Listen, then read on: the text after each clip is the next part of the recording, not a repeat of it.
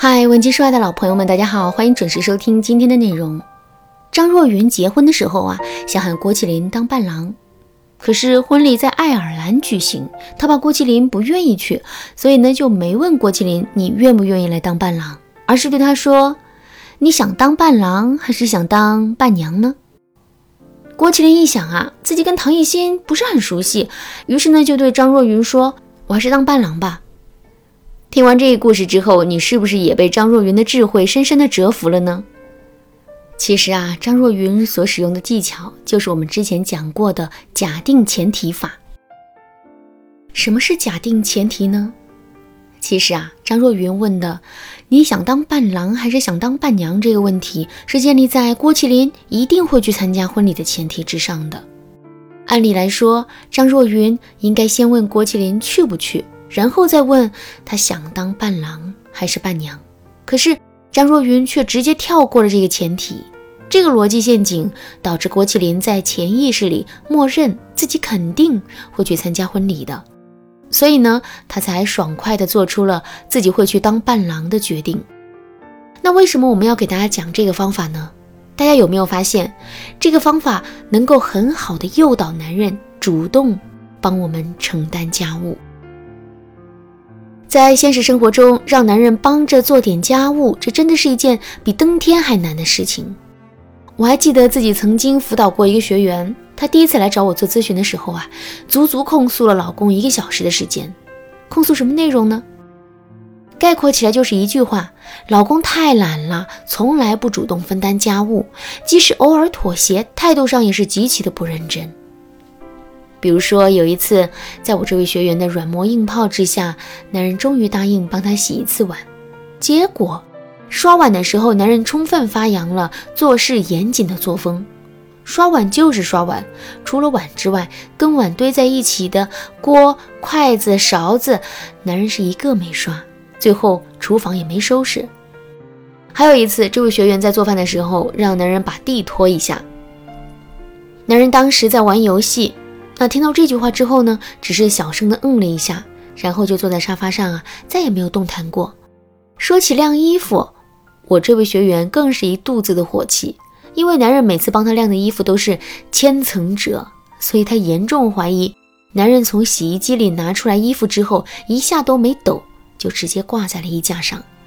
最后，我这位学员对我说：“老师，您说我的命怎么这么苦啊？我既要工作。”又要照顾孩子，回到家里还要洗衣服、做饭、扫地、铺床，累死累活的做家务，可人家却跟个甩手掌柜似的，一点忙都不帮。您说这可怎么办呢？听了学员的问题之后，我马上就对他说：“现在问题的关键有两个，一个是男人不愿意做家务，即使当时做出了承诺，事后也不执行。”另一个是，男人不好好做家务，每次做的家务啊都不及格。针对第一个关键问题，我给这位学员分享了三个方法。第一个方法就是我们上面所说的假定前提法。我让这位学员每次要求老公做家务的时候呢，都要先假设男人已经同意了，同时呢，他还要给男人设置两个差别很大的选项。比如，当这位学员想让老公帮他扫地的时候，她要对男人说：“老公，你是想扫地还是想给孩子洗尿布呢？”再比如，当这位学员想让老公下楼帮他买瓶酱油的时候，她对男人说：“老公，你是想去院门口取个快递，还是想去楼下买瓶酱油呢？”我们这么一说啊，男人肯定会选择那个比较简单的任务。而这恰恰是我们想让男人做的事情。当然啦，除了这种双选项的选择题之外，我们还可以在给男人提要求的时候啊，设置三个选项，甚至是四个选项。想知道多选项的选择题能够起到什么作用，以及具体该怎么操作吗？赶紧添加微信文姬说爱五二零，文姬说爱的全拼五二零，我来教你怎么做。第二个方法是氛围营造法。我们要知道的是，男人不喜欢做家务，很多时候都是因为我们在要求他做家务的时候，营造的氛围太过于紧张了。你看看你，天天就知道玩游戏，赶紧起来把地给拖了。都跟你说了多少遍了，不要乱丢袜子，你怎么就是不听呢？赶紧起来，把你的脏衣服、脏袜子都自己动手洗一洗。如果是你听到这两句话之后，心里面会有什么感受呢？感觉自己被批评指责了，感觉很委屈，感觉心里很压抑，对吧？其实男人也是一样的感受，而且男人大都比我们女人更好面子，所以在男人看来，这绝不是一个简简单单的干不干活的问题，而是面子的问题、家庭地位的问题，甚至是尊严的问题。所以，想让男人更容易答应我们的要求，我们就一定要在提要求的时候，给男人营造出一个很好的氛围。具体该怎么操作呢？我来给大家举个例子。我们想让男人先别玩游戏了，而是要把脱下来的脏衣服丢进洗衣机里洗一洗。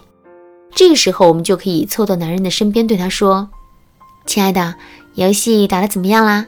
听说把脱下来的脏衣服丢进洗衣机里洗一洗之后。”更容易成为全场的 MVP 哦。听到这句话之后，男人肯定不会去洗脏衣服。但与此同时呢，他肯定也被我们这句话逗笑了。所以接下来呢，男人也会拒绝我们的要求，但他的态度和语气肯定不会差。比如，他可能会对我们说：“不嘛，这一局游戏还没打完了。”这个时候，我们要对男人说：“我只不过是想考验你一下。”其实啊，我早已经把脏衣服洗好了。男人听到这一话，肯定会对我们说：“我也是跟你开玩笑的。其实我是很愿意洗衣服的。”听到这句话之后，我们要接着对男人说：“我也是跟你开玩笑的，脏衣服还在盆子里呢，一件都没洗。亲爱的，既然你愿意，那就好好干吧。”经过这么一波三折之后，男人肯定会自认倒霉。然后呢，乖乖的去洗脏衣服的。与此同时啊，男人也不会对我们的要求心生反感，甚至他还会觉得这里边真的是妙趣无穷。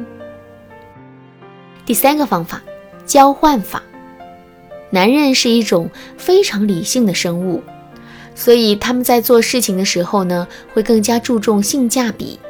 对于那些只有付出没有回报的事情，他们一般是不会做的。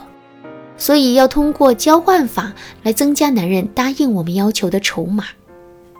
比如，男人每主动扫三次地，我们就会允许他在卧室里吸一次烟；男人每主动刷一周的碗，我们就会允许他跟好兄弟喝一次酒。当我们把做家务这件事跟男人的需求绑定在一起的时候，男人自然会乖乖听话了。其实，引导男人做家务的方法呀，还有很多。比如潜意识植入法、领头羊法、卖惨法、第三方施压法等等。想知道这些方法具体该怎么操作吗？赶紧添加微信文姬说爱五二零，文姬说爱的全拼五二零，来预约一次免费的咨询名额吧。好啦，今天的内容就到这里了。文姬说爱，迷茫情场，你得力的军师。